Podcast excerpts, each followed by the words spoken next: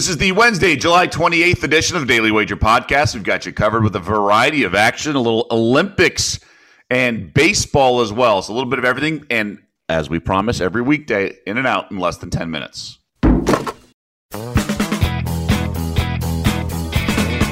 Welcome to the Daily Wager Podcast presented by DraftKings, America's top rated daily fantasy app. I'm Doug Kezirian alongside Tyler Fulghum. Tyler, big win for the Americans in men's hoops, but, uh, you know, the opponent, considering the opponent, they were about 40 point favorites to actually cover it with ease. So we turn the page and look ahead to the Czech Republic, about 21 point favorites or so over the Czech Republic. But are you buying the Americans now being back? I am not. I think this is again another time to go full fade on Team USA. Um, Iran is a unique opponent in this Olympics and the fact that they're one of the few countries around the world that has not caught up to the NBA caliber of uh, the American game. They don't. There's no Iranian players playing in the NBA of import.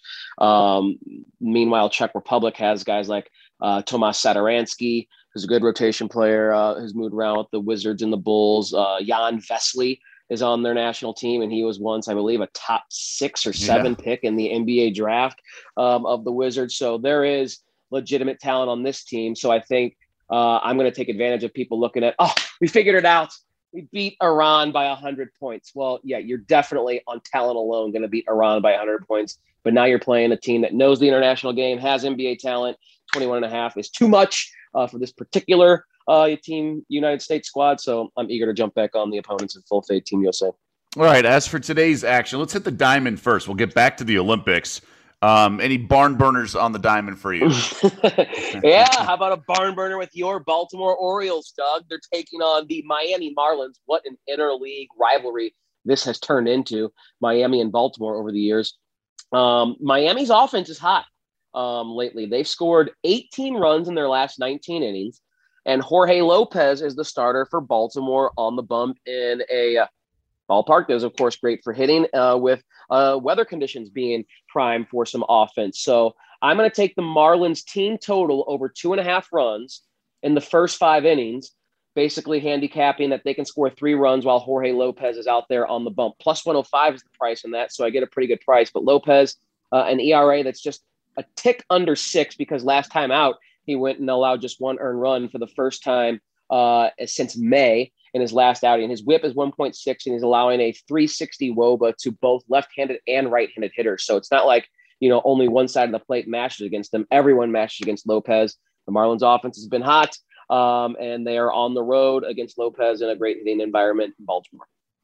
There's some interesting uh, games. I don't have a firm opinion in them. Obviously, Dodgers Giants is interesting given their uh, tight race out there in the National League West.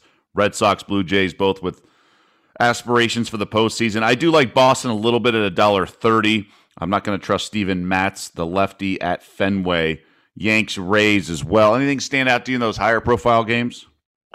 Yeah, I think the Yankees are worth a little sprinkle on the money line. Um, they've been really good against uh, right-handed hit, uh, right-handed pitching as of late. Pardon me. And Michael Wacha uh, is a below average white right-handed pitcher right now, an ERA north of five for the Rays. Obviously, the Rays are a good team, but um, this is one of the weaker links of their starting rotation. So the Yankees bats seem to be coming to life just slightly um, as guys return to the lineup and get healthy. And Wacha's a guy I wouldn't mind picking on, especially for getting the Yankees on the money line at a plus, plus price.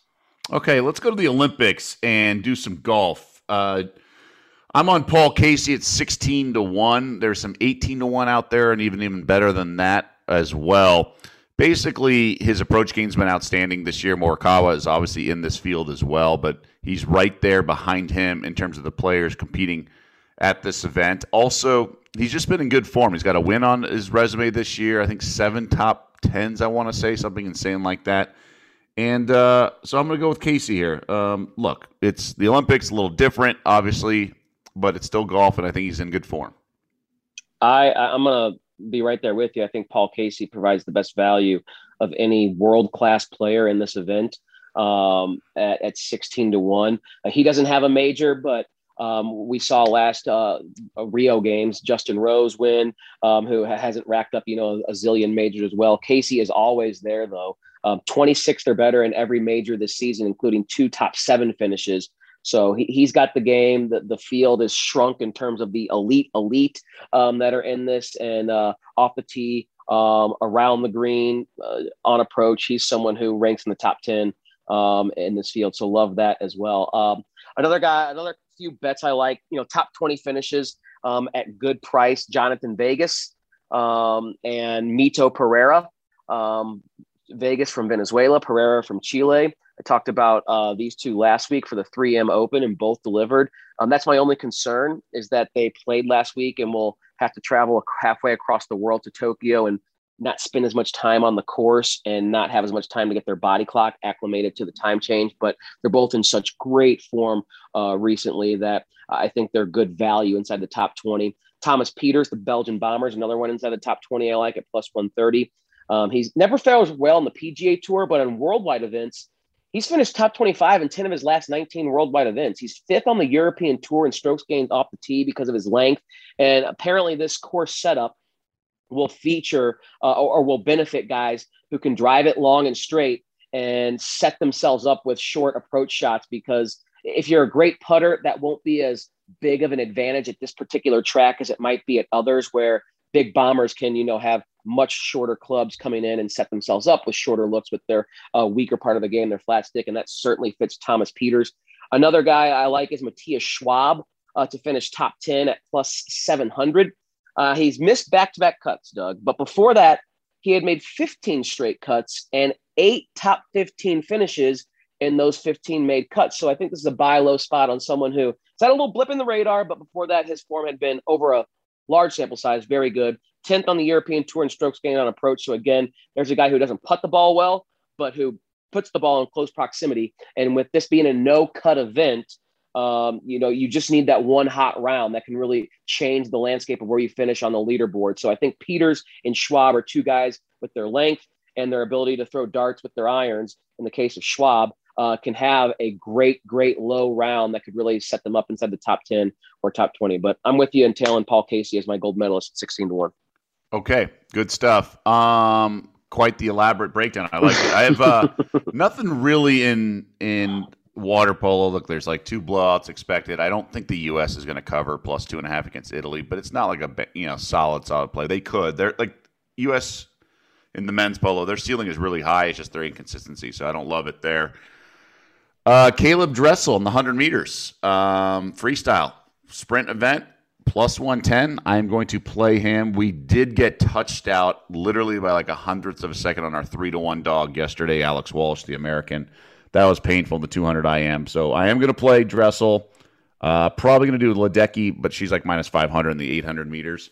But don't really encourage that. But that's that's tonight's swimming and aquatics breakdown for you there, Tyler. Um, Appreciate it. That's about all I got. And look, and we got NBA draft coming up. We're going to talk about it on the show. We have an earlier TV show today, 5:30 Eastern, so a half hour earlier, but we are still the full hour. So join us there on ESPN2. We'll have some good content and also look ahead to the NBA draft with prop bets galore.